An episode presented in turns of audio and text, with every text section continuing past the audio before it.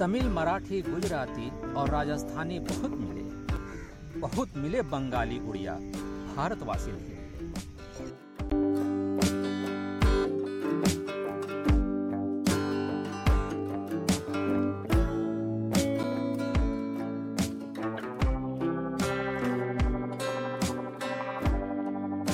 नमस्कार बूंदे पर एक बार फिर आपका हार्दिक स्वागत है।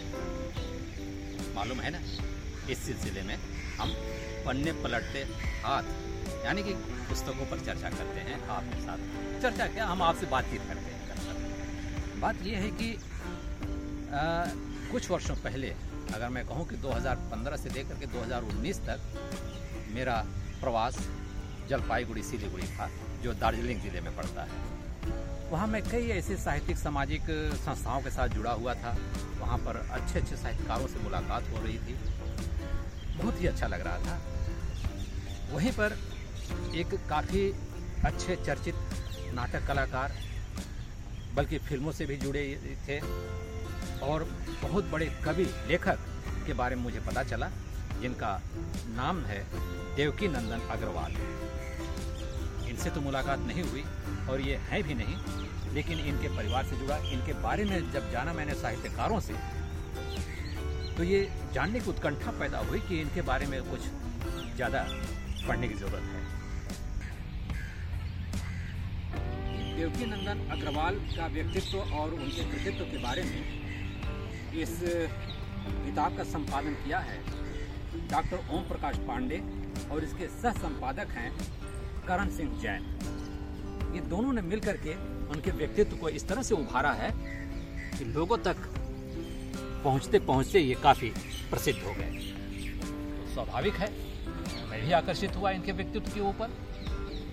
इनके बारे में डॉक्टर ओम प्रकाश पांडे ने लिखा है कि देवकी नंदन अग्रवाल अदम्य साहस, संकल्प, निष्ठा तथा व्यवहारिक सामंजस्य की प्रतिमूर्ति थी।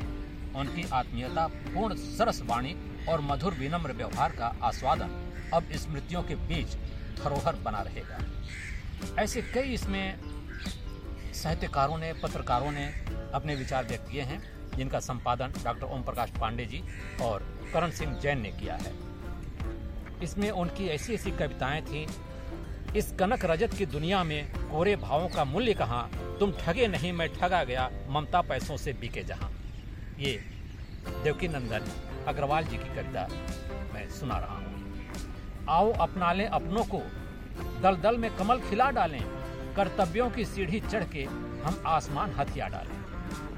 क्या बात है। बहुत ऊँची बात ये कह डाली है इन्होंने। और इन्होंने ये भी कहा है कि दोहा इन्होंने डॉक्टर ओम प्रकाश पांडे से लिखना सीखी थी। और दोहों के बारे में, इनके बारे में कहा जाता है कि रिश्तों की चादर लिपट मत सोना सुख नींद। रिश्तों की चादर लिपट मत सोना सुख नींद। अभी लगेगी मखमली तुरंत जाएगी पींद ये इनके दोहे के भाव हैं। अगर आप समझ सकें, बहुत बड़ी बात होगी। ये देवकी नंदन अग्रवाल जी, इनके परिवार के लोग अभी भी सिलीगुड़ी में निवास करते हैं। वहाँ पर इनके कुछ कारोबार हैं।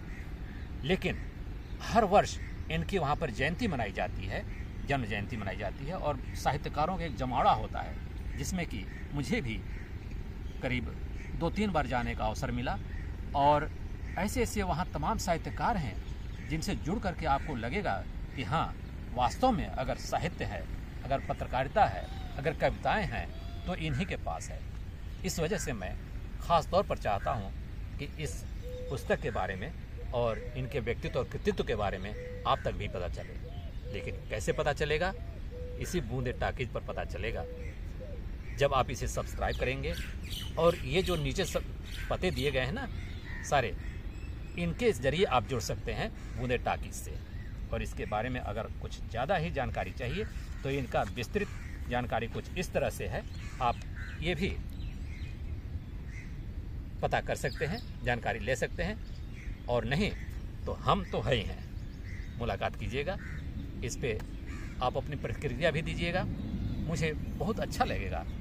और क्योंकि यही बहाना होगा एक बार फिर से आपसे जुड़ने का। तैयार है ना?